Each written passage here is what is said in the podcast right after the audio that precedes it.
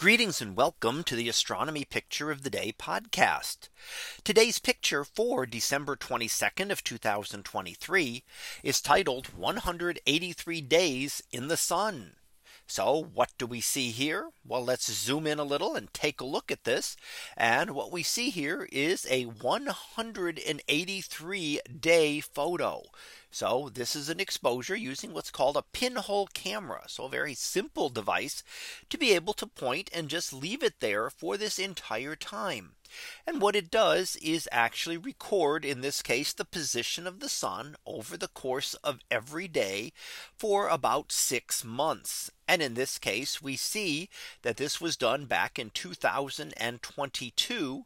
And we see the summer solstice at the top that was on June 21st of 2022. And we see the winter solstice on the bottom. Now what does this tell us? Well, this shows us the changing position of the sun over the course of the year from this location, which happens to have been in Portugal. Now what we see is that the sun will be much lower in the sky all day in December in this case for the northern hemisphere. It will be very low in the sky so you watch it there in December. It rises reaches a very low high point and then sets again very quickly. And we know that we know that the winter days are very short by comparison to the summer days. The sun takes a much shorter path through the sky and never gets as high in the sky. And those two things combine to give us our seasons. For one, we have shorter amount of daylight so that the sun is not shining for as long. And it's also much lower in the sky. So the sun's rays hit us at a much uh, shallower angle, uh, making them less efficient in terms of heating up Earth's surface. So that's one we see that for the winter. And that is why winter is colder than summer.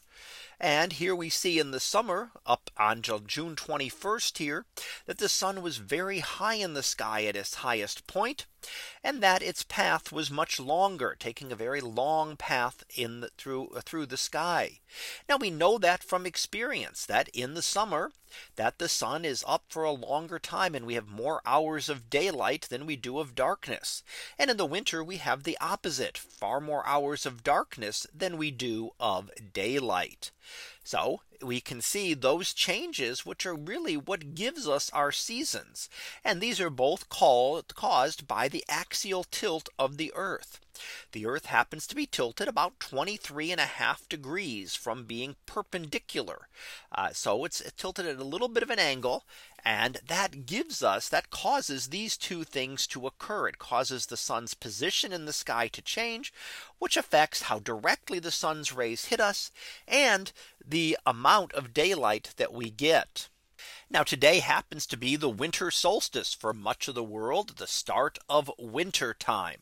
And that will occur at two uh, sorry three hours and 27 minutes universal time so that occurs early morning hours However, for those farther west of the uh, meridian going through Greenwich, England, it will actually occur on the previous day. So for those in say North America, it will actually occur later on December the 21st. And that's when the sun will hit its lowest point in the sky and then will start getting higher and higher again over the coming months as we head into spring just three months away. So that was our picture of the day for December 22nd of 2023. It was titled 183 days in the sun. We'll be back again tomorrow for the next picture. So until then, have a great day, everyone.